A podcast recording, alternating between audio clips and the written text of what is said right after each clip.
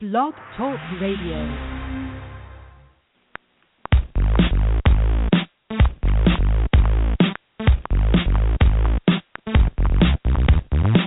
It's the Gridiron Stud Show and the promo that's got the flow. Football knowledge from toe to toe with Amo, Calomino, and the other host you already know. Chad Wilson brings you the show.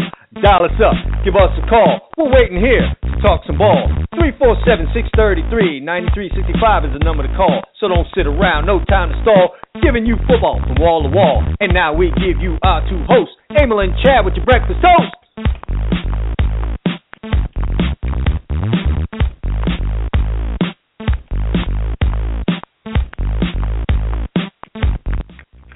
Can we just play music for the entire show? Can I just like be a DJ for You the wanna be a and we'll just DJ? Play a couple things. Yeah, I'll just be a DJ. We'll spin some records, and I mean like uh some new stuff, like New Edition. Yeah, well, if we're You know doing I mean? DJing, then you got to be the DJ because you don't want me spinning those records.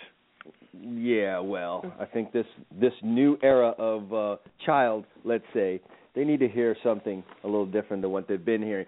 Nevertheless, coming up on the show today, as you may have seen my lovely video on Instagram promoting the show, Alex Rodriguez hit 661 last night to very little fanfare. Why would that be? Um, Oh no no no! I have a bunch of Yankee fans up this way, man. They were just They were all giddy giddy about 661. Were they really? Oh, you know, you know what's funny about fans? It, it just goes to show you. You know, you could commit a double homicide or a triple homicide, and if you went out and did something on the field, I think you'd have fans. Hey man, listen. It's what I've been saying. It's about what's on the field for crying out loud. That is the deal. That's it's uh I mean, this is a guy day- that we were making fun of like a year or two ago. Yankee fans included, by the way. They couldn't stand the guy. Didn't want him. Now he hits a homer. The Yankees are playing pretty good ball, and all's you well again. Almost anything will be forgiven if down three nothing in a pivotal pivotal playoff game you can crush a grand slam. It will cure anything. I promise you that. A, a an outstanding punt return when your team is down to bring them to victory can cure just about any transgression you have committed off the field. And that is America and that is sport. If and that is OJ could run the rock today, he'd be fine. no problem that he may have possibly slit the throat of two human beings. Potentially, allegedly. Allegedly. Um, Well, yes, if he could um, slice through the defense, cut it upfield, and go 60, it's all good, baby. Okay. so that's we're how, so we're going low here on a. Friday morning because you and I have all just made fun of a double It's homicide. Friday. Go low. You're supposed I to know. go low on Friday. I know. wish I had that song here. Get low. We play it right now. But uh those are a couple of the topics on the table today. All also on the uh, table today, sagging balls. We just can't get away from this topic. And it Have you seen the the front of the New York Brady. Post? Have you seen it? Yeah, they went all the way with it. They Oh, yeah. Hey, read read the headline for our lovely viewers here. Meet well, first of all, it has a portly middle-aged man with a nice-sized belly walking down the steps in his what I call nice shower shoes. With the description of his abdomen. Yeah, I'm going to give you everything nice. with the shower shoes on, you know, so I can see his Mhm. toes, which I don't want to see. And it says "Meet Yeah. the Deflator." That's in big. That's in big letters. And then underneath the the, the sub headline is "This is the guy who handled Tom's balls." the New the New York Post makes no bones about what they're about. Okay, they're loose. They're they're so close to TMZ, it's not even funny. But it's And how I reposted this and set it up on my page was, well, I would have thought Tom could do a little better than this, but I guess the guy's funny. I'm going to I'm, I'm going to find that right now, and I'm going to repost it as we speak. Go to my right here. page. Nevertheless, sagging balls may sack Tom Brady for an entire year. So we'll be talking about that and more on the show today. If you want to join us, the number to call three four seven six three three nine three six five. Would love to hear from some Boston area folks how they feel about such a thing. I'm sure they have a strong opinion on it. But again, three four seven six three three nine three six five. If you want to join in on our discussions here on the show today, as always, you can reach us on Twitter with your questions and comments at Gridiron Studs or email us cwilson at gridironstuds. Or you know what? You can email us at gridironstudshow at gridironstuds.com. Do need to uh, point that out to the lovely folks at home. So many ways for you to join in, and as well, there is a chat room. There's no excuse, okay? Really, there's no excuse for you not to be involved in the show today. Uh, I don't want to hear it. I don't want to hear, um, you know, your boss is a jerk. You have a torn labrum. I don't want to hear any of the excuses. Right. Wait, was it our last show that we had the? Because I love I love callers from New York because they don't pull any punches. We had the New York caller who called the West Coast caller an ass clown. He did. Yeah, that's I I uh-huh. love the way he came in with that because I mean I don't know about down that down that way, but that's a term that up here in the Northeast we we we like to use. I mean, when you know, so I mean, he when he came hard with that ass clown, I thought that really cracked he me up. He did he? He did, and that term has made its way down here to South Florida. It's okay. frequently by because you know uh, you when you have that Italian strong New York accent, that kind of like, hey, he's an Is ass that clown. where ass clown comes from? It's yeah, well, I it's, mean, uh, it's it's, it's it, to me it was always a Northeast heritage? term. Yeah, it was like you know we like to use it up here. Good. Well, that's awesome. Like I said, it's made its way down here. It's been popularized by uh host Joe Rose. You may remember him as a pass catching tight end for Dan Marino, but he's also Yes. radio host down here and uh yeah, he likes the use of the ass clown. Um so we did have that last time. That that did go on here. So uh Emil, let's let's let's start with this. I've been on this all week as you as you and many of my followers and friends on Facebook have known. I've been on the Floyd Mayweather thing all week. I promised at the beginning of the week that I would be on it all week, and I like to follow through. And by golly, they've given me enough um, ammunition to keep this thing going. So here is the latest. First, he said he would give him a rematch.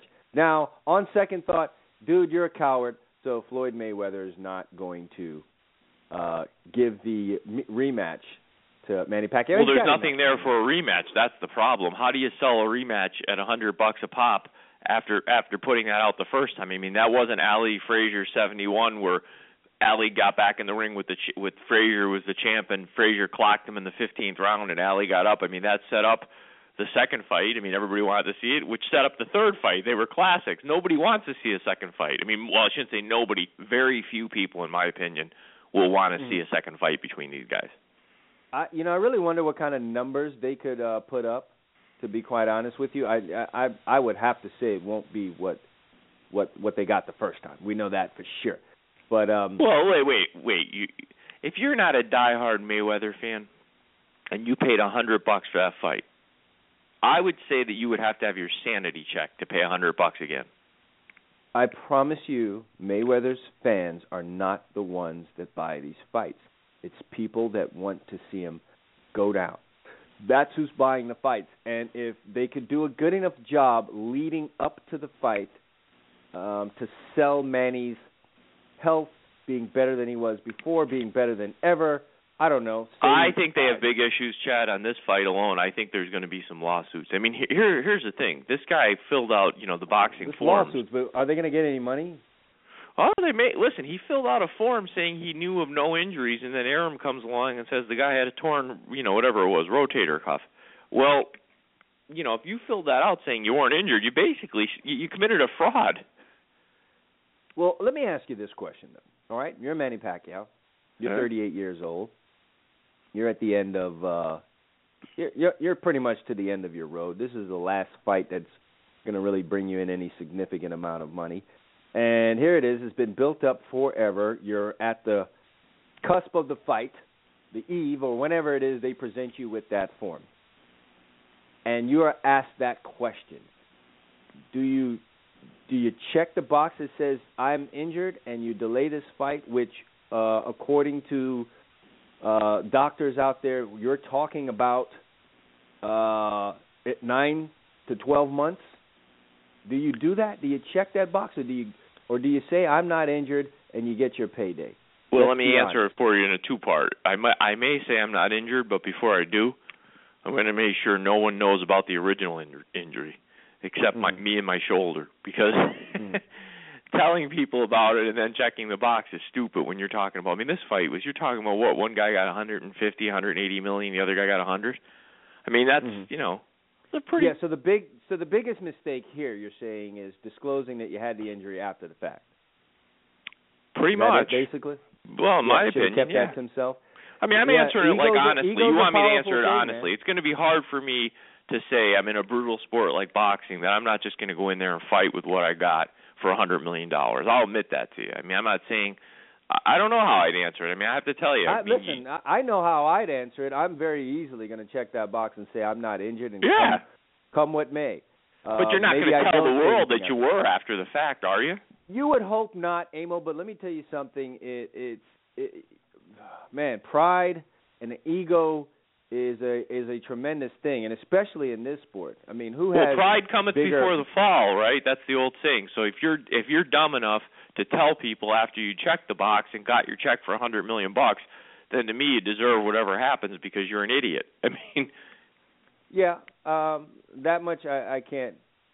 I don't know that I can disagree with. I will say again that you know pride and ego is a big thing in a boxer. I mean, if you've seen boxers, it's and you've seen them talk, and it's you got to have a tremendous amount of confidence, and a lot of times that spills over. So I think that's what you had after the fact. I think Manny was thinking, "This is it. Uh, this is the end for me, and I don't want to go out like this. So let me just let everyone know well, that I did you know this too. You're you you've watched boxing your whole life, and you, you get boxing is a hard sport to analyze in this sense.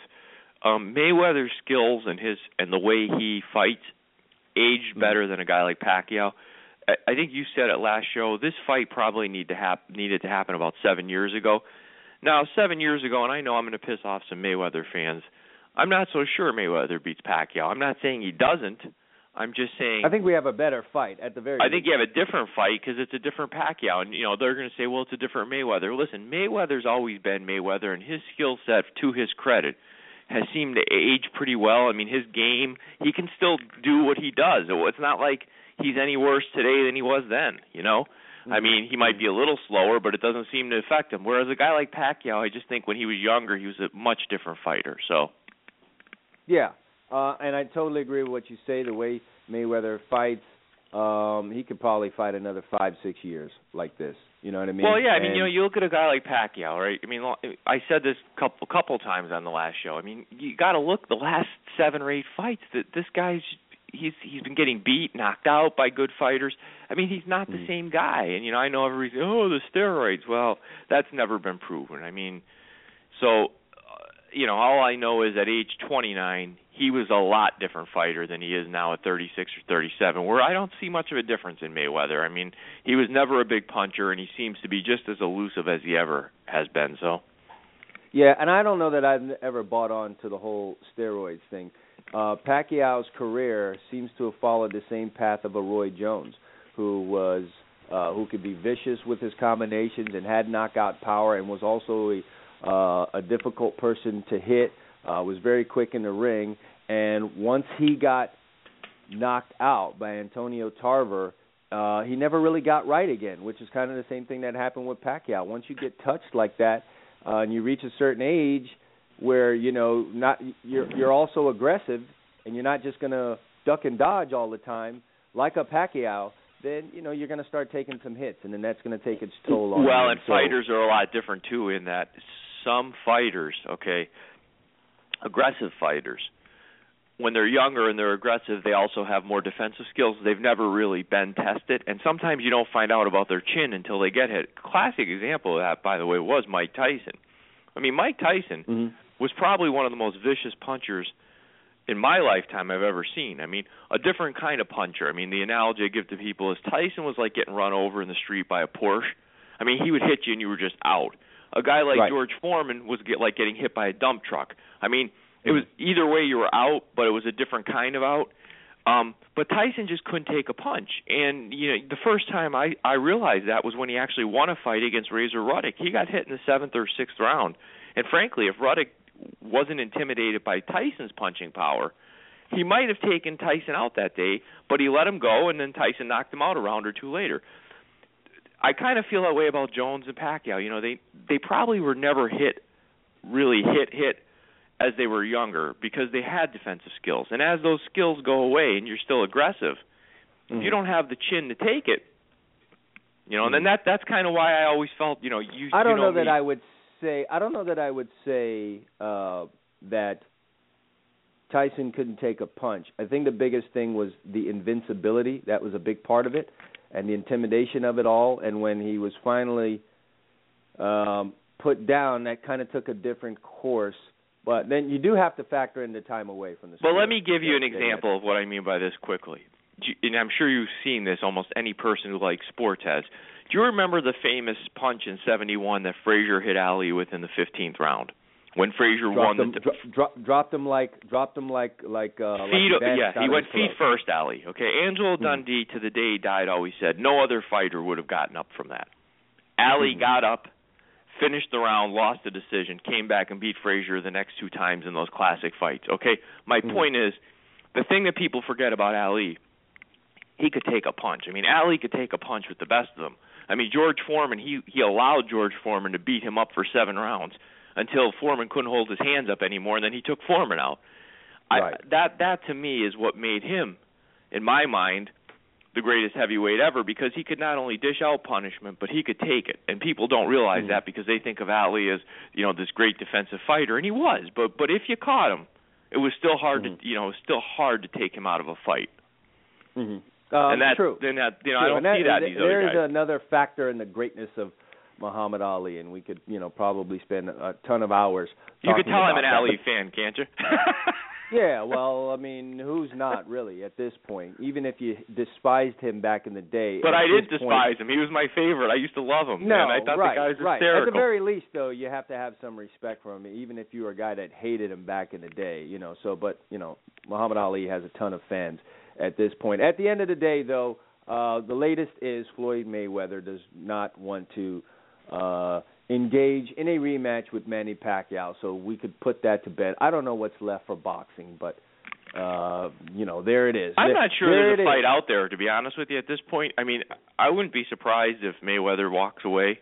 I'm not sure there's a fight out there for him. I mean, I know he want, he's going to tee somebody else up because what does he need? One more for 50? Is that what he's at He right does- now? Well, well, no, more than that. No, he he needs one more for 49, which would time with Marciano. But more than that, he does need to fulfill a contract with Showtime, um, and that's that's that's the biggest thing he needs to accomplish at this point. If you've listened to Mayweather, he sounds like, uh, if you if you want to believe what he has said um, in in press conferences and post fight, that he's j- just fine with ending his career after he's fulfilled that agreement. Yeah, I think he may just line up a couple more to fulfill the contract, get to his undefeated. You know, I mean, they may they may actually give him a couple fights that you know are set up for him to you know basically style wise. I'm not sure there's a big fight. I don't know that he cares though. Um Emil, I get the impression that Floyd is about the money when it comes to this whole boxing thing and whether or not he passes Marciano. He could care less. He already knows he will not be an individual that would be considered uh the greatest or or even one of the greatest of all time. He's already resigned himself to that fact. Um if you've seen some of the video, uh someone's posted a video where he predicted how people would look at this Pacquiao fight after it was over, and apparently this was something that he did months ahead of time, or maybe even a year or two ahead of time, where he said that people will call the fight boring if he beats him. Um, he knows what he is, and he's in this for the money. And for that, man, I'm not. It's I take a tough position for people to understand. I am okay with Floyd, the businessman. I'm okay with Floyd coming into boxing and um, doing what he needs to do to make all the millions that he made. Just please don't call him one of the greatest of all time. Just don't like what he does in the ring. No, I'm okay with that. him. I mean, it's a vicious sport. I mean, if you can figure, it, it's a vicious sport. It's entertainment. If you can figure out a way to capitalize on it, he didn't steal the money. He fought. He did what he was asked to do, and people paid him to do it. I don't have a problem with what he did. Yeah, um, to that extent. Just don't don't don't put him in there with the greatest. Have you? I don't know if this is happening on your timeline, but it's certainly happening on mine. Um, as a result of this fight being the biggest fight of all time, money wise, uh, and ending up being a dud by the opinion of most and many, uh, I'm getting old time fights posted all over my timeline. Uh, Leonard versus Duran and Hagler versus Hearns and Wilfred Benitez. I mean, I'm getting female boxing posted. Um, anything where there was some serious action going on, people are posting uh, on my timeline. So that is Uh, that's I- not an know, I- indictment on this fight. Then I think this may be a cultural thing, and maybe I'm reading this the wrong way. Help me if I am. I really still like I I still enjoy like if there was good fighting going on, which I don't think there is anymore. I would still consider myself to be a a boxing fan. I like watching a good fight that's a big fight. I mean, I'm not going to tell you I'm going to watch ESPN, you know, six round fights or whatever they have on with but you know, Mhm. but I think in the, for white people it seems like that ultimate fighting championship stuff Mhm. and MMA Mhm. Has really become big and I I mean personally I'm not into it but it seems like in the black community boxing is still a big deal so I think it, what I'm trying to say is I think you may be getting more of that than me. I'm not so sure Mhm. that most of the people I know are really that into boxing anymore. Mhm. Mhm. Does that make if you sense? were gonna, and, and before we go to break, let me ask you this quick question: If you were going to save boxing, right? Mhm. Let's say someone hired you and put you in charge of saving the sport of boxing that is losing popularity, as you know, and anyone can see that. Tell me some. Tell me the things you would do right now. few things. Fix that. Um, first off, no kidding. I mean, I know you're going to laugh at me again. I would have that scoreboard. I want to know the, the score of the fight as it goes along Mm-hmm. for all the judges. I don't want to be sitting there in the audience, um, you know, suspenseful like I'm watching the end of a movie, so I could find out what happened. I want to know what's the score going into the tenth round. What's the score? Okay, so that's number one. That's a small. Mhm. I mean, it's not that big of a deal. Uh, Um, I don't think. The second thing I would do is I would have official rankings, almost like college football, maybe a conglomeration of all the rankings, and I would I would make fights mandatory all the time. In other words, if you're the champ, you don't get to handpick some bum you're going to fight. You're going to fight the number one contender. I mean, Mhm. in other words, we don't have these guys keeping championships for years on end without ever really fighting a fight of of any Right. consequence. Mhm. Um, Mhm. To me, that's the first two things, and then the big thing, and I don't know how you necessarily do this, because other sports have hurt boxing, is that see when the big guys aren't good, I mean the heavyweights, no matter how Mhm. good the middleweight, welterweight divisions are, which are usually very exciting, without Mhm. the big guys, boxing dies, and the problem is big guys, fighters, skills, athletes are playing sports Mhm. like football and basketball anymore. See, Mhm. you got to remember in the 40s and 50s, if you think about sports, the NFL was nowhere near where it is today in popularity. Neither, Mhm. The NBA was just really coming into its own as a, as a league. Uh, Mhm. Baseball in 1940, let's say, was completely white. Mhm. So boxing got a lot of great athletes because, especially a, a, a lot of a lot of black athletes were in boxing. You know, and, and as as time has gone on, you know, there's more more opportunity in other sports, and kids are playing football and basketball and whatever soccer. Man, it even, I sounds like football has killed like everything else almost. Well, do you think I'm crazy what I'm saying? I mean, think about it. You no, got no, no. that- The popularity of football, no, no, no doubt. It's, it's what does a linebacker or a tight end look like if they weren't playing those sports?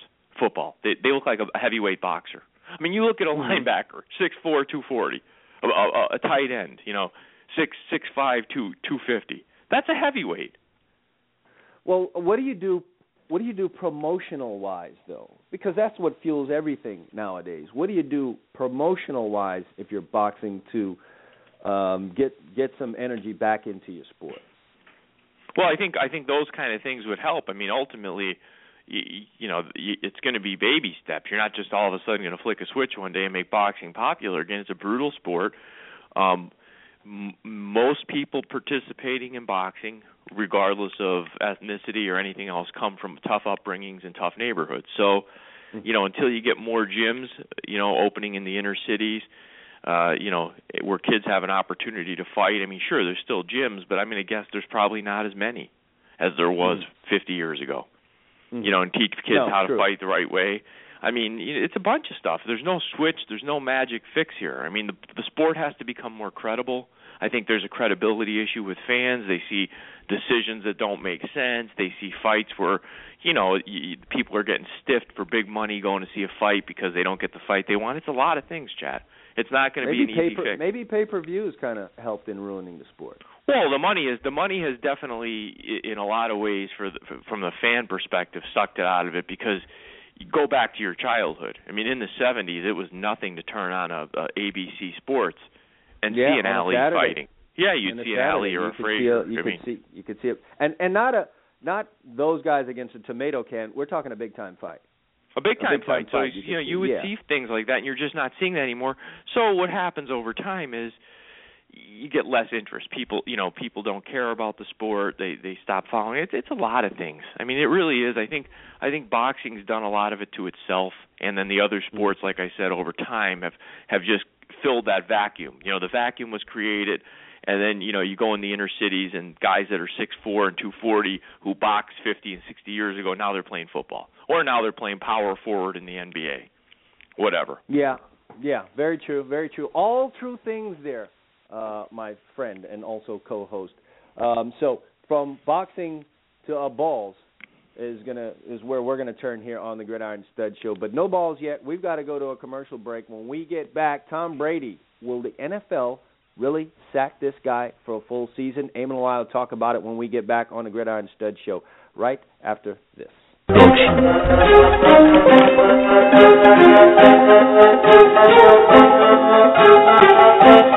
Hey,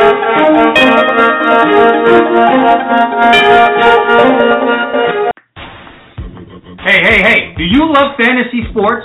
Do you love money? Do you love excitement? Well, get ready because you may have found your heaven. FanDuel has combined all of these great things into one amazing website. Turn your love for sports into money and excitement with one week and even one day fantasy leagues with a chance for enormous payouts. FanDuel pays out over $10 million in winnings weekly to its members. That's right, $10 million. One member has made over 600,000 playing in their league. Another customer entered a one-day contest for $25 and get this, cashed out $25,000 that day. FanDuel even offers a 100% money back guarantee. Sign up now and join a league. If you don't absolutely love it, they'll give you your money back. You can enter leagues for as little as $1. For a limited time, FanDuel is offering a 100% deposit match bonus to Gridiron Stud Show listeners. That's right, they'll match your initial deposit all the way up to $200. What more can you ask for? Just head over to fanduel.com right now and enter the promo code Gridiron Studs when you sign up. But you better hurry. The match bonus is going to end soon. Just head over to fanduel.com and enter the promo code Gridiron Studs. Do it now.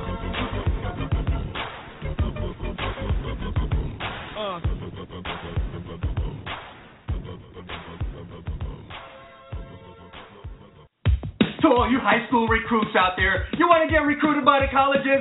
Step up and visit gridironstuds.com today. We got college coaches visiting. We've got people visiting. We've got fans visiting. If you want to be seen, get your video up there right now. It's easy. Create a profile. Takes two minutes. Stop playing games. Get off of Facebook. Take control of your future. GridironStuds.com is where you need to be today. Visit now, set your profile up,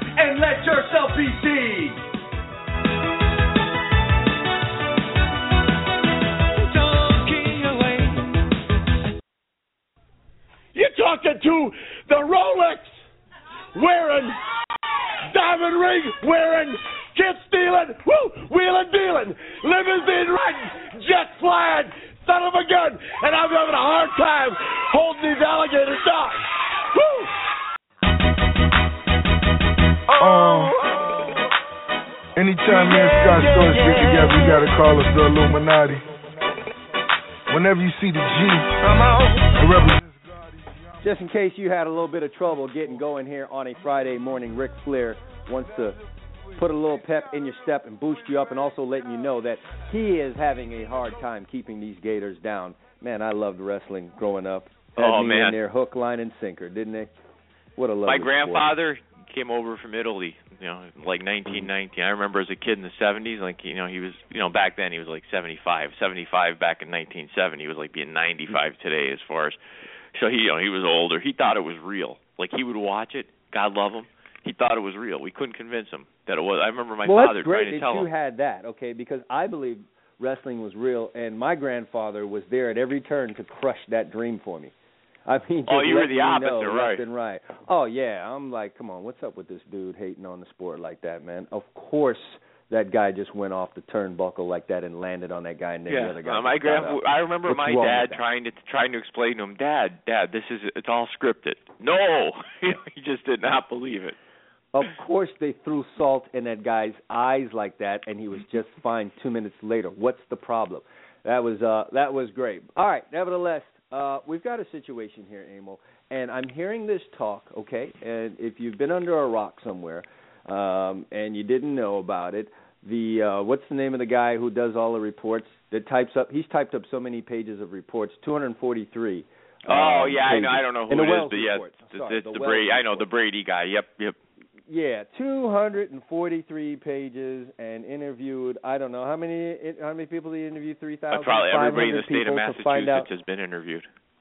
Yeah, that's amazing. You know, he needed to interview a couple hundred people uh, when all you really needed to do was to interview uh, three or four guys in the locker room to just find out what was going on. You got to love it uh, Yep. when money is put to great use like that. Nevertheless, the end, at the end of the Wells report, it has been determined, according to the report, that uh, the balls were indeed tampered with, done so deliberately, and that Tom Brady, uh, in fact, had knowledge of um, the mishandling of these balls. So that's, according to reports, going to cost Tom Brady possibly an entire football season. Amo, I don't see that happening. Not an entire season. Well, first of all, I'm sick of trying to explain this to people because everybody's tried to blow this off as, and and kind of use the old uh it wouldn't have mattered anyway, which which is really results oriented thinking. Like I said a long time ago when this first came out, if it wouldn't have mattered anyway, then why the hell did the Patriots feel compelled to do it? They didn't know they were going to win. Yeah, they didn't know they were going to win the game 45-7. That's number 1. I had a guy say to me yesterday, "Oh, you know, when you guys pitched, I used to take the ball when I was catching and rub it off my shin guard. What's the difference?" And I said, "Well, there's a big difference."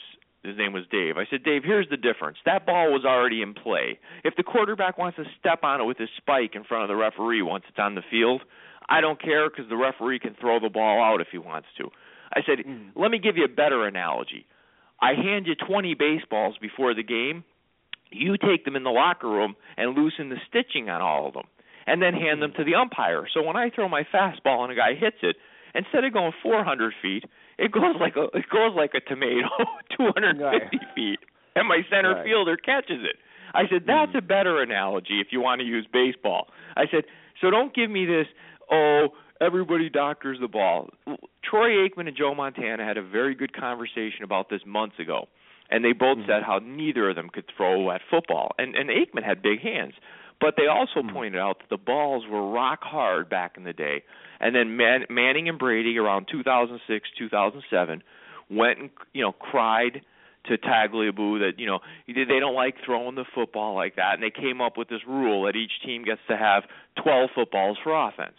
Okay, mm-hmm. so the fact that a guy like Aikman, who's in the Hall of Fame, is telling you, "Hey, I had a hard time throwing a wet football," it tells you why a guy would want to let two pounds of air out of a football. It makes it easier to throw and catch in, in the rain, and it was rainy that day. So don't But give wait, me this let me crap. rewind it you doesn't on matter. something. They went and cried, and and then the rule became that you can have twelve uh, footballs. Offensive footballs. But what what's that mean? You can do whatever you want to no, it meant that you could you could do you could rough them up. You, you could you could treat them however you like, but the balls get checked in by the refs before the game, and I believe they need to have between 12 and 13 pounds per square inch of air, and the refs you know stamp them as good. So Mm. when you start cheating, okay, in, in terms of changing equipment, it is a big deal. Mm. Well, you know, what if an NBA team said, you know, our jump shooters seem to shoot better when the basket's at nine feet ten inches. Mhm. So Mhm. so you know, so we're gonna go and we're gonna play games and the baskets are gonna be nine feet ten inches in this arena. I mean, Right. you can't do stuff Right. like that. or just uh at that size to the basket we're going to. You know, uh and you are otherwise going yeah, we're going gonna subtly basket, it's gonna adjust be- the rims between quarters. You're not even gonna notice it because the, place is rocking, and the basket we're going to is gonna be nine feet ten inches. Yours is gonna be ten feet. No big deal, right? Because we won by thirty anyway. So what's the difference? Um, so what what to what to make here? I I, I spoke some about this yesterday. Uh, you know, you're gonna have those folks that say if you aren't cheating, you aren't trying, so on and so forth, blah blah blah. Um, do you agree with that saying? Do you agree with that thought process? And then how do you apply it here? No, I don't like that thought process. I don't like it. It's it's it's bad for sports. It's bad for the country. It's a bad message to send to people in general. Take shortcuts. And by the way, if you are cheating and you don't get caught, I guess you weren't cheating. But when you do get caught, you pay the price, and there's hmm. consequences. So don't tell me about you know, I mean, I have a lot of people that point out the old Gaylord Perry, and we've talked about that. You know how it's been. You know, he was a pitcher back in the '60s and '70s. He's in the Hall of Fame, and you know, everybody in baseball at the time knew this guy doctored the ball. But it was a different era. We didn't have TV to catch people. For some Mm-hmm. reason, people romanticize that stuff. I guarantee you, if a guy's on the mound now throwing Vaseline on a baseball and they got him on high definition television, he's getting suspended. Yeah, uh, he'd be crucified. Now, but let's talk about the real issue here. Okay, uh, we found out that Tom had some knowledge and in some way, shape, or form involved in the shenanigans that Wait, stop yourself. Had some knowledge. Come on, you, you played big time football. I'm the going with I'm going those with guys the are terms not that are being a- used in our media. Okay, I'm trying Yes. to not insert so much of That fat bastard in that picture on the New York Post is not touching that football unless his hero Tom Brady tells him it's okay. Yeah, let's be real. That's not something these guys are going to go haul off and do on their own. Okay? No. Not only did he not only did he have knowledge of it, uh, he damn well ordered it. But, you know, we're going to go with the media who's got the soft You want the truth, Chad? You can't Yeah, handle well, the truth. I no one- the deflation. No one in the New England area can handle the truth. But what should happen here? Is this a whole year offense? Do we need to see Tom Brady gone from Here's what NFL I think. football well, let me tell you what I think is going season? to happen. Goodell seems to be overreaching on a lot of penalties these days because of what happened to him last year. He's reacting to the pressure he got, uh, you know, and, and what he came under with, with the Ray Rice penalty. Okay, Mm. I think he may lay out a year knowing full well it's never going to stand. I mean, I think he may just say so fans can't accuse him of being in bed with Kraft and all that. He may come down at a year. Um, then Brady and the Players Association are going to come hard back at the NFL. And if that happened, if that was the first, if the first shoe that fell was a year, I think Brady ends up with eight games. I think Brady's going to end up with half. Man, I think he's season. well, I think he's going to end up with half of whatever Goodell lays down. I mean, if Goodell comes up and says eight games, I think Brady will end up at four. At at least, I think the minimum Brady's getting here is four. If Goodell comes in at four, then I think that's where it ends up because I think he's going to get four. If he, in other words, you have to give this guy four games, or the or the integrity of your sport comes into question.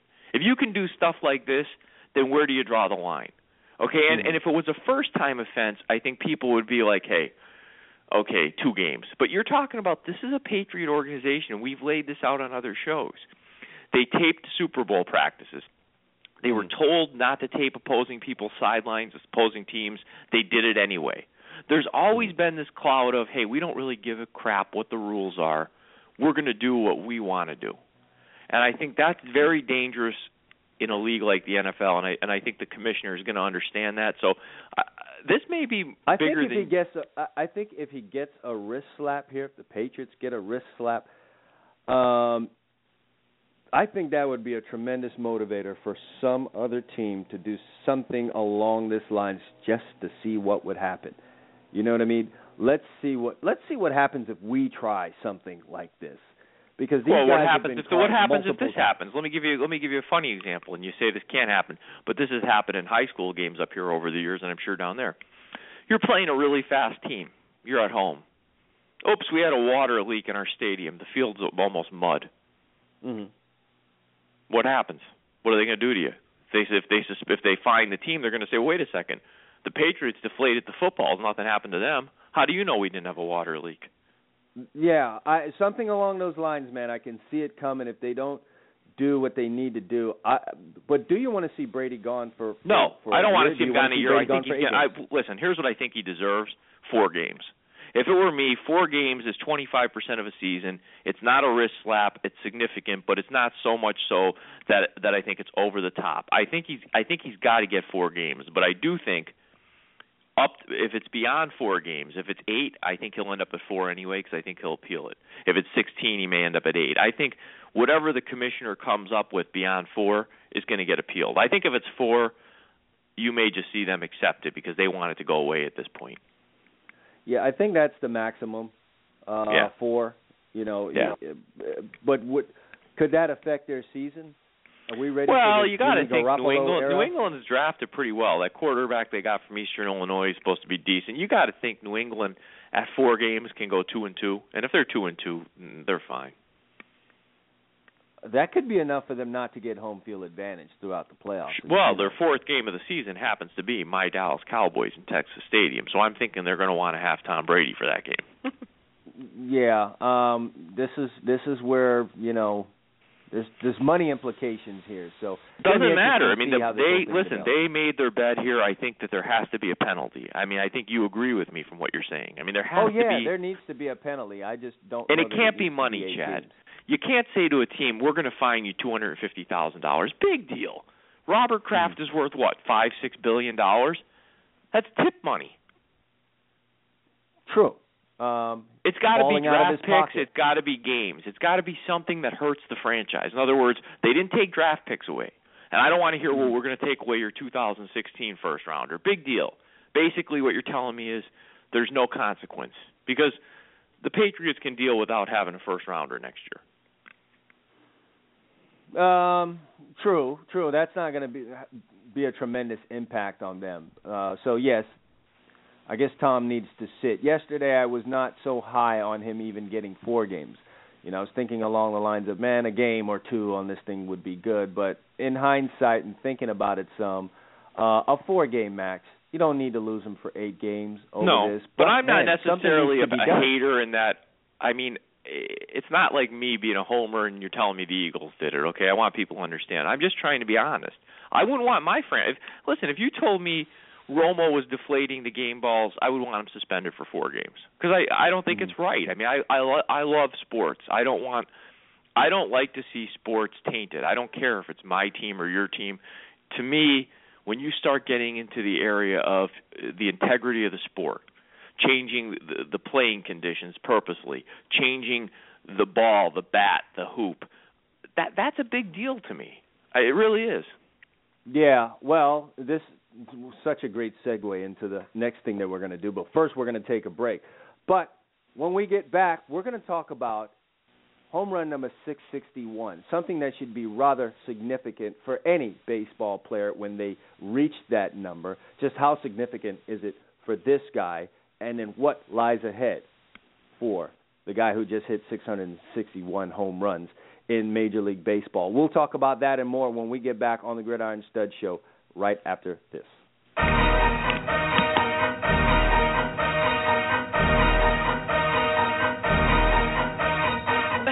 what is it? Maybach music. The 7 on 7 season, summer basketball, family picnics, all around the corner, and you're paying big money for t shirts from screen printers? Why? Screen printed t shirts are costly when done for small groups. They're limited in color unless you want to pay an even higher price. More colors mean higher prices. How do we solve this? Do it yourself at home with your inkjet printer and a hand iron. That's right, with heat transfer paper sold at t-shirtsupplies.com, you can design your own logos, put any wording you want, print it on your inkjet print paper, and using the proper paper sold by t-shirtsupplies.com, you can get this the way that you want it. There's no limit to the amount of color or the design. You can transfer a photograph using this paper. It's great for team sports. It's great for family reunions. It's great for birthday gifts. The t-shirt is part of the American culture, and now you can design your own. Don't worry if you haven't done it before. T-Shirt Supplies has the first-rate customer service. They will help you get the paper you want for your project and steer you in the right direction. Visit them now at t-shirtsupplies.com. That's t-shirts, no hyphen, supplies plural, all one word, dot com. Or call them at 1-877-857-2737. That's 1-877-85-PAPER. T-shirtsupplies.com. Go there now.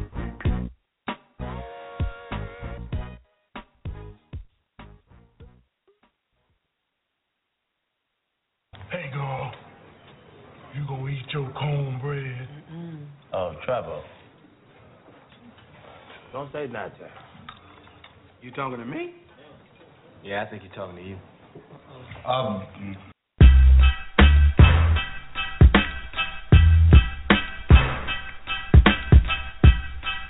Uh-huh. Bounce with it, huh? Let it bump though.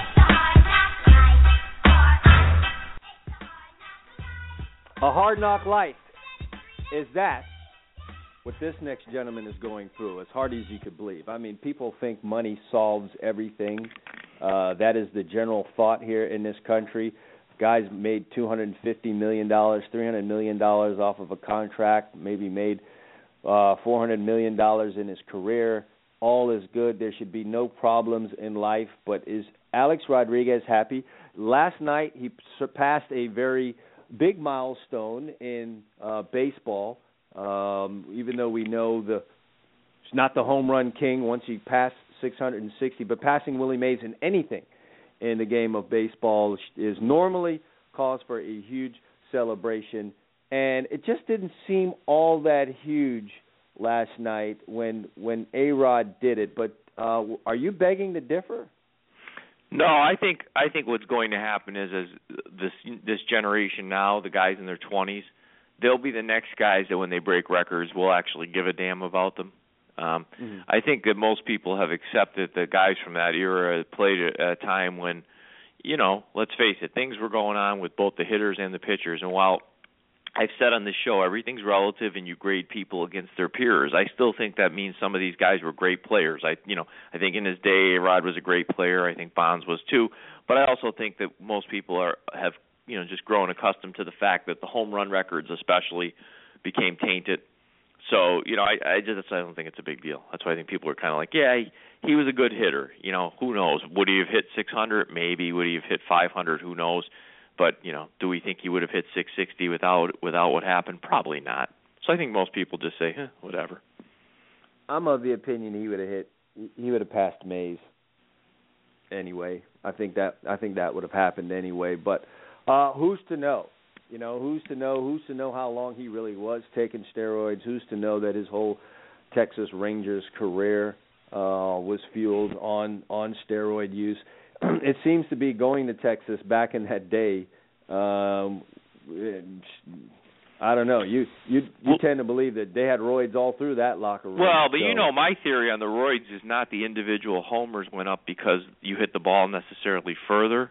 Um, I think there's two things, and you hit on one: the psychology of it. You know, you just thought nobody could throw a ball by you because you had that whatever you want to call it, for lack of a better term, roid rage going on, that confidence. Like, mm. but mm. I think more importantly, it was the injuries. It allowed you to heal faster. It allowed you to not get hurt at all, and allowed you to play more games. And if you play more games, and you're talented, and you're not on the DL, I mean, let's hypothetically take a guy like a Manny who or a, a Hanley Ramirez who played down there. Hanley's mm. always hurt Imagine mm-hmm. if Hanley had the benefit of somehow using, uh, an, um, uh, you know, a steroid or an HGH to not get injured as much. His numbers might mm-hmm. be incredible. You know, this has always been an issue though with baseball. Um, while no one would call it a physically demanding sport, uh, it's always been an issue because of the amount of games and the limited amount of rest time you have during a baseball season it's always been an issue. There were uppers taken, uh, you know, back in the day. There's always seemed to have been around the game of baseball some type of narcotic, some type of enhancing aid to get the players through the grueling parts of of a baseball season. And for for football fans, very difficult for something like for them to understand that.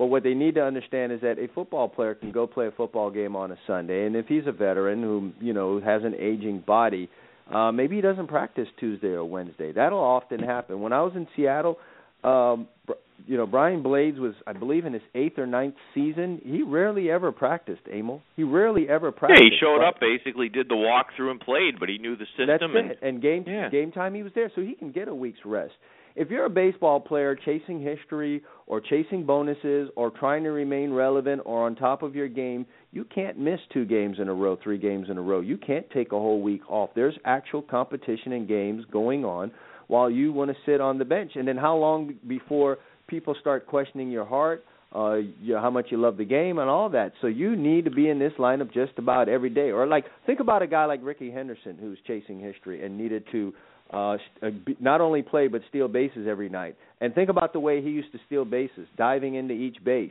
Well, um, that that can my opinion, Chad, you. is this. First of all, I think first people who say that stuff about baseball never played it above the level of little league or t-ball. You Oh, played a baseball. Yeah, you played baseball. Listen, we're not here playing. Don't picture your slow pitch softball game where guys lobbing a ball at you. You swing as hard as you can, then you go have a beer after you get to the bench. You're playing a sport where guys are throwing the ball in excess of 90 miles an hour at you every night. Mm-hmm. It's your livelihood. You're doing the hardest single act I, I believe in any sport, which is putting a round, uh, squaring up a round ball and a round bat at Mhm. speeds like that. Mm-hmm. You, your concentration level has to be to the tenth power to be good at it. Now you're Yep. combining travel, tremendous heat, and you know what? Watch a major league game. Sure, they're not hitting each other like a football game, but when you're on 1st Mhm. base and and you're going in second into second hard on a double play, you're throwing your body at somebody, and you're doing that every day. Sure, it's not getting hit by a 240 pound guy, but you know you're getting beat up subtly. You know what I mean? Death by oh, a thousand oh, cuts. listen, how about being a, how about just being a guy who could steal a base? How about being a guy who could steal a base that gets on first base and needs to be held by the pitcher and is going to dive back into that base four or five times every time he gets on. And there's no equipment. Your hips hit well, the ground. Well, but here's where you're going to get the hit guy calling the show. Listen, here's what the guy's going to call. Man, diving back into a base. You're t- you're kidding me, right? A running back runs the ball 25 times, but again, back up, guys. To Chad's point, that running back then gets in a hot tub, and if he's a veteran, he sits around and and hangs out till Wednesday. Maybe doesn't practice, and then he does it the next week. And I'm not trying to say Mm-hmm. it's not brutal. The baseball player then plays the next day, the next day, gets on a plane, flies overnight, gets in in the morning, grabs some sleep, does it the next day.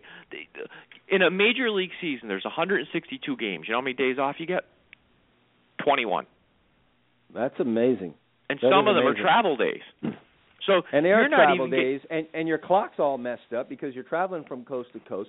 You're getting in at different hours. You're going to sleep uh, at different hours, and God forbid if life gets in the way and you've got any anything going on that you know you only got four or five sleep, four or five hours of sleep the night before, then you need to go sit in a batter's box and keep your attention while a 95 mile per hour fastball is coming in at you.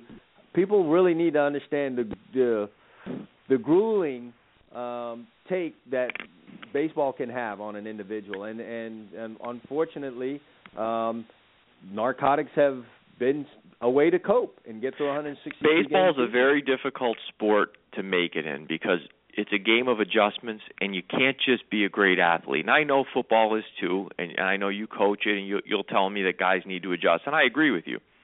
But football, a lot of times your athleticism can get can get you by. In other words, you're mm-hmm. if you're a great athlete, you can hide a lot of your technical flaws sometimes by just being flat out better, more talented than the other guy. That's mm-hmm. hard in baseball. In other words, at some point, yeah, you could be a great athlete, but if you can't adjust to what they're trying to do to you, and once they find a hole in your swing, um, major league pitchers will attack it until you adjust. And if you don't adjust, you're just another You'll name, another guy mentally.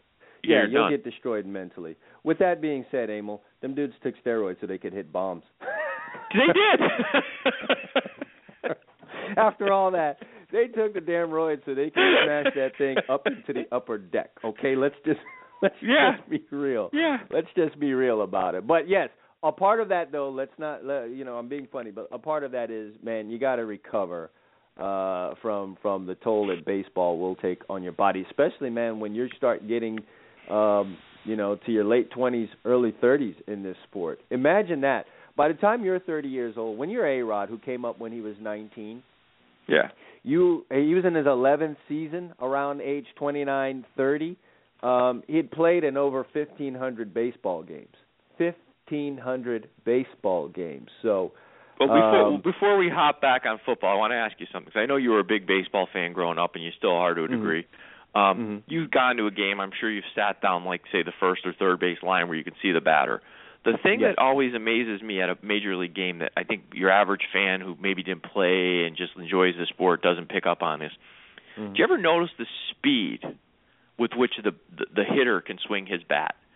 I don't think that's really. no- I think I've noticed the speed at which the ball it, it's you know when you're watching a game at home Mhm. and you know your camera angle is from behind that pitcher center field Mhm. you don't get an appreciation for just how damn fast that ball is getting to that catcher's mitt out of that pitcher's hand. That's the thing that um strikes me the most when I go to baseball games and I've been to many and if I if I were to go to one this evening I'd still marvel at just how well that that definitely that is something that that that is is not lost on me ha- having having pitched, I, I I enjoy that aspect of it. But I like watching when a guy swings and misses because I don't Mm. think most fans realize they're swinging kind of that bat about torque? 100 miles an hour. The top players, the guys that can Mm-hmm. actually, you know, really mash.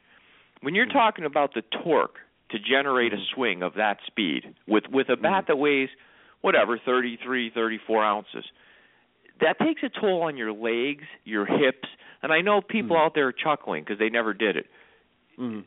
swinging a bat that heavy at something moving that fast and Mm-hmm. swinging that bat upwards of 95 to 100 miles an hour takes a lot of strength. No kidding. Mhm. Yeah. a Yep. lot of strength. And and listen, you know, beginning in my mid thirties, man, sprinting up the damn stairs in my home, I could do something to myself. So um I think I tore a meniscus doing this show, Chad. I moved in my chair the wrong way and my knee. I was about Yeah, to scream on air. It, you're talking to a form you're talking to a former athlete and someone who stays in shape and I and and yeah, running up the stairs and not really paying attention to what you're doing could have consequences uh, on you in your mid 30s. So um, listen, you got to have a certain amount of respect for these guys. The real catch 22 though is that those steroids can have you uh, recover from a workout faster. It it, it also kind of makes you injury prone. So it's a real double-edged sword there with with the steroids. So A Rod 661. Uh, how much longer he'll play? Will he reach 700? Will he pass 714 and get to? Where did Bonds put that thing? 755. Who knows? Yeah, something Who like knows that, if right? he'll get that far? He's enjoying a good season from a home run standpoint, so we'll see just where this thing goes. Flipping it back to football, I know you're all uh, giddy is the word of the day. It seems that we're using here. I know you're all giddy about the signing.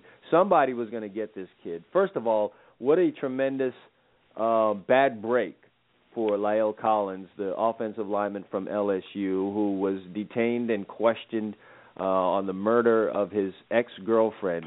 The timing of it, right before the draft, and this is a guy who was uh, a possible first round, at the very least. No, no. high Basically, I've. I've read several sources. This guy was a first rounder. I mean, I've read three different sources. Every guy had him as the Mhm. first or second lineman, first or second lineman, period, in the draft. Yeah, certainly a highly rated guy who was in you know in line to make quite a bit of money uh last weekend and uh because of the timing of all this lost out on that opportunity. I don't know. That that's what you would call a really really bad break. Nevertheless, uh I don't want to say all is well, but he did he received a tremendous opportunity and uh of all the teams out there, he happened to go to your team. I mean, did, did they need an o- did they need another offensive lineman? Did they need that? Cowboys Well- might have been the last team who needed. it. Well, that's that's the irony here. But what what's funny to me is, you know, I sit here saying to myself, what, what makes me happy is knowing that their front office, to me, you know, you can always argue about a team's draft, but I think generally speaking, their front office finally has figured it out. took a long time, and I think most of the moves were made by Will McClay and Stephen Jones, their you know their player personnel guy and Jerry's son. Mm. But in this case, I'm going to give Jerry credit. This was all about Jerry. Jerry well, tell us how guy. this happened. Tell tell because I know you follow this uh, cl- uh closely. You followed it closer than I did. Well, we did killed? Jerry, How did they sign? How did they sign them before? You know, how did they well, sign this, them as this kid to could pick else, any like team? Chad. Here's the deal: he could pick any team. Okay, he's a free Mhm. agent. The biggest Mhm. contract an undrafted rookie free agents allowed is three years, 1.65 million. That's what he got Mhm. from the Cowboys, fully guaranteed. Mhm. In other words, he's Mhm. getting the money regardless. Okay. Mm-hmm. Um, most of those moves I talked about earlier, this, the last three or four years, I give his son credit for, but this was Jerry being Jerry. Never Mhm. stopped selling. Jerry got a hold of the kid. They had Mhm. dinner at the house, at Jerry's house. Mhm. Okay. Mhm. In walks Romo, Witten, Tyron Smith, and I want to say Zack Martin and somebody else for dinner. So they recruited this guy a la uh, high school senior. Trying Correct. to choose a college. But the kid and his mother what- were there, and I get I read this article about the kid and his mother. They said even before this happened that Jerry could not have been, you know, a, you know, nicer to them in general, just about Mm-hmm. what's going on in his life, talking to him about Mhm. it. The kid the kid fell in love with with Jerry and the Cowboys. I mean, that's really what happened. Mhm. I mean, this was like a guy Mhm. going to Florida and signing. I mean, that's how this thing went down. Um they said the kids I didn't watch it yet, but I'm told that watching his press conference, Jones set up a big press conference for him yesterday and uh Jerry said, "Listen, this kid really deserved to have his day at the draft. He was in Chicago, he was going to get picked in the first round. Jones said I felt bad that the kid didn't get to have his jersey and hat and all that stuff because he deserved it. He's a nice kid, so he set that up Mm. for him yesterday. It might not be Mm. the same as Mm. the draft, but I guess this kid Mm. spoke off the cuff for 20 minutes. Mm-hmm. Very articulate young man, and and uh, they said that people in the audience, including Jones himself, were Mm. getting teary-eyed about what this kid's Mm. kid had a tough upbringing. I guess his father was in jail, raised by the mother. Um, talked about you know how he, he he's not bitter, and contrary to what most people think, he doesn't care that he's not getting the most money he could because he plays the game because he loves the game.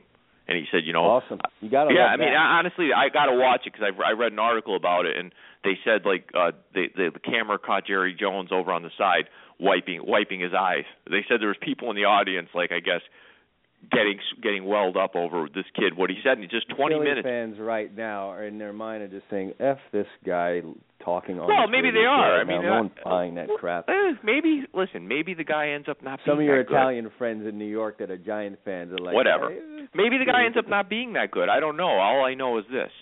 I think it's kind of ironic that a guy who was never considered a suspect from the jump, I mean, you know, in this case, falls completely out of the draft. I find that weird. Uh, so what do you think happened there? I think teams overreacted. I mean, the reports from the police were always that he's not really a suspect. He just needs to be cleared. He took the paternity test, wasn't the father. Took a polygraph, wasn't lying. It was an unfortunate situation. A murder happened here to someone he was close to. I think that's what's really gotten lost in all this. Is that you know this guy had uh, someone he was close to get what murdered. about the timing of this? Could the police department have perhaps delayed uh, some of what they did until after the draft? Yes, Where's or perhaps I, I think anywhere? you know I think that's not you know again if they really didn't think this guy was a suspect, I know they can't necessarily say that publicly, but if they really internally felt this guy didn't do it, we just need to talk to him and clear him, they could have waited if they really thought that. I mean, I don't know what they thought. I'm not accusing them. I don't know what they thought, but if internally you and I are sitting there as cops and we're like, you know what, this kid didn't do this. We got to clear him, Hmm. but this kid, why can't we do it the week after the draft? Yeah, just the timing on that was really really crazy. Well, before we end this, what what you've signed this guy now, and again, you you know, from what we've said here, obviously first round talent. Um, what do they do on their offense? Well, here's the plan. I mean, you know, this guy in the fold? you know me. I love the offensive line. I loved it from my days in the '90s. I think everything on offense starts right there. If you can't block it, it doesn't matter who's playing the rest. So you got three APL pros, 25 or younger. You got Smith, you got Frederick, you got Martin. This kid will probably get a chance at replacing Ron Leary, who's a serviceable guard. Um, Mhm. He's a, he was a, a restricted free agent this year, re-signed with them. They they got him undrafted. He's a decent player, not bad, but he got used in that game in Green Bay. I think they'll Mhm. start this kid at guard, and if he can beat out Leary, that's where he'll play this year. He's a real mauler, from what I understand. His strength is Mhm. the run game. And then I think as Mhm. Doug Free ages out, he's the only guy in that line that's that's over the age of 25. He's 31 years Mhm. old. He's their right Mhm. tackle. I think as his skills decline, this kid slides out to right tackle where he belongs because it's much easier to find a guard. Right. Okay. And you know, Well, you know what's funny to me? You know, funny in a, in a way that only a sick Cowboy fan could find funny. The Redskins needed an offensive lineman so bad that they took the kid from Iowa at number five, who's a fine player, but projects as a guard in the NFL, and he might be a great guard, but projects as a guard. They pass on Leonard Williams falling in their lap. Potentially, the Cowboys just signed a guy for less money that grades out the same or better by almost every expert than the kid the Redskins took at number five. You got to love that as a Cowboy fan. Yeah, you you you do, man, and they've gotten rich there along the offensive line, and uh, yeah, I want them to get. Come on, coach. Can you ever have too many offensive linemen? Isn't it like having too many pitchers? Can you ever well, really you be too deep? You can, because here's my deal with the offensive line. You don't rotate them guys. You know, you you rotate defensive linemen. When you get five guys there, it's got to be like a family. No one's falling out. No one's moving away from home. It's like this is us, the five of us, and we're we're trying to start 16 to 20 games, and it's. So what's the is our- problem? these You've got guys. four guys now, 25 or younger, first round picks. Because I'm I'm considering this guy a first round pick. It was just dumb luck that he ends no, up the listen, way he's man. Look, there's no problem. I got no problem at all uh, with the with the O line. It's just I really wanted something uh more exciting at that running back spot. You know, McFadden's exciting, The off but I season's know already not know, over yet, I Chad. already know the he's gonna off get hurt, season's man. not over. Peterson, Give me Gordon. Give me Gurley. I want someone that when they get through that line, because they're going to get through that line, uh, a whole lot of cuss words are being said by fans of other My teams. friend, I Peterson hasn't reported anywhere yet. Okay, it's it's early. I got it. I got it. I, but you know, Chris Johnson's giving so shout much. outs, by the way. Chris Johnson. No, man, no to Chris that. No to that. giving shout outs. The only way Chris Johnson's going to get yards for the Dallas Cowboys is if they sign Vince Young, because that's the only time he's ever gotten yards in his friggin' football career. So don't hit me. Hey, dude, the way this is Johnson. going down, you might hear me on TMZ giving a shout out. Hey, Jerry, Emil from from from Pennsylvania, I can get 400 yards for you. Yeah, for crying out loud. No, I just I don't want the Floyd Mayweather running back. Okay, God, I, Mayweather fans are gonna hate me, but give me a, Pacquiao at running back. Give me give me a Roy Jones. Give me something exciting once they get through that line. I already know they're gonna get the first three yards, four yards on their own. I need sixty yard runs this year. I need guys uh getting bold. Uh listen, Peterson to the Cowboys would I'm I'm telling you if that happens, you got yourself a Cowboys fan for 2015 and Well. I'm going to get on the I bandwagon. I do like seriously, all kidding aside, I like the way the front office has laid out a long-term plan because if you can be stable up front, you can you can be in the mix every year and you know, they've got four young guys now with this kid um free. They have a plan to replace him when he leaves with this kid and honestly Leary and, and the other guy Bernadeau, however you say his last name, that'll be their depth this year. They have your guy Chaz Green that can now take his time developing from the University of Florida, a kid that has the body, probably needs to, work on some things. I mean, I like the plan that they've laid out up front. I do. I have to admit to you, I love it. Yeah, as we all know, it all it all starts up front. Well, listen, man, it's it started for us at 10 a.m. It's past 11, so that means we're going to end this thing. Um, hey, listen, just for you, I didn't I didn't get the song you wanted, but we're not going to end with the end for Friday. It's something a little more happy, you know. Uh, Okay, good. you know, so uh, listen, it's this weekend. We hope we all get lucky. So "Get Lucky" is the song that's going to take us out here. Um, and uh, we hope you enjoy your weekend. We're definitely going to enjoy ours. We'll be back on Monday, Emil and I, to break down whatever goes down over this weekend. And get your Uh, mother we'll- some flowers. Remember, Sunday's That's right. Mother's, Mother's Day. Day is coming up. Don't don't forget mom. Don't be that guy. All right. So until Monday, we'd like to thank you all for listening. For Emil Calomino, I'm Chad Wilson. Enjoy your weekend and happy Mother's Day to all you mothers listening to us out there. We'll see you on Monday.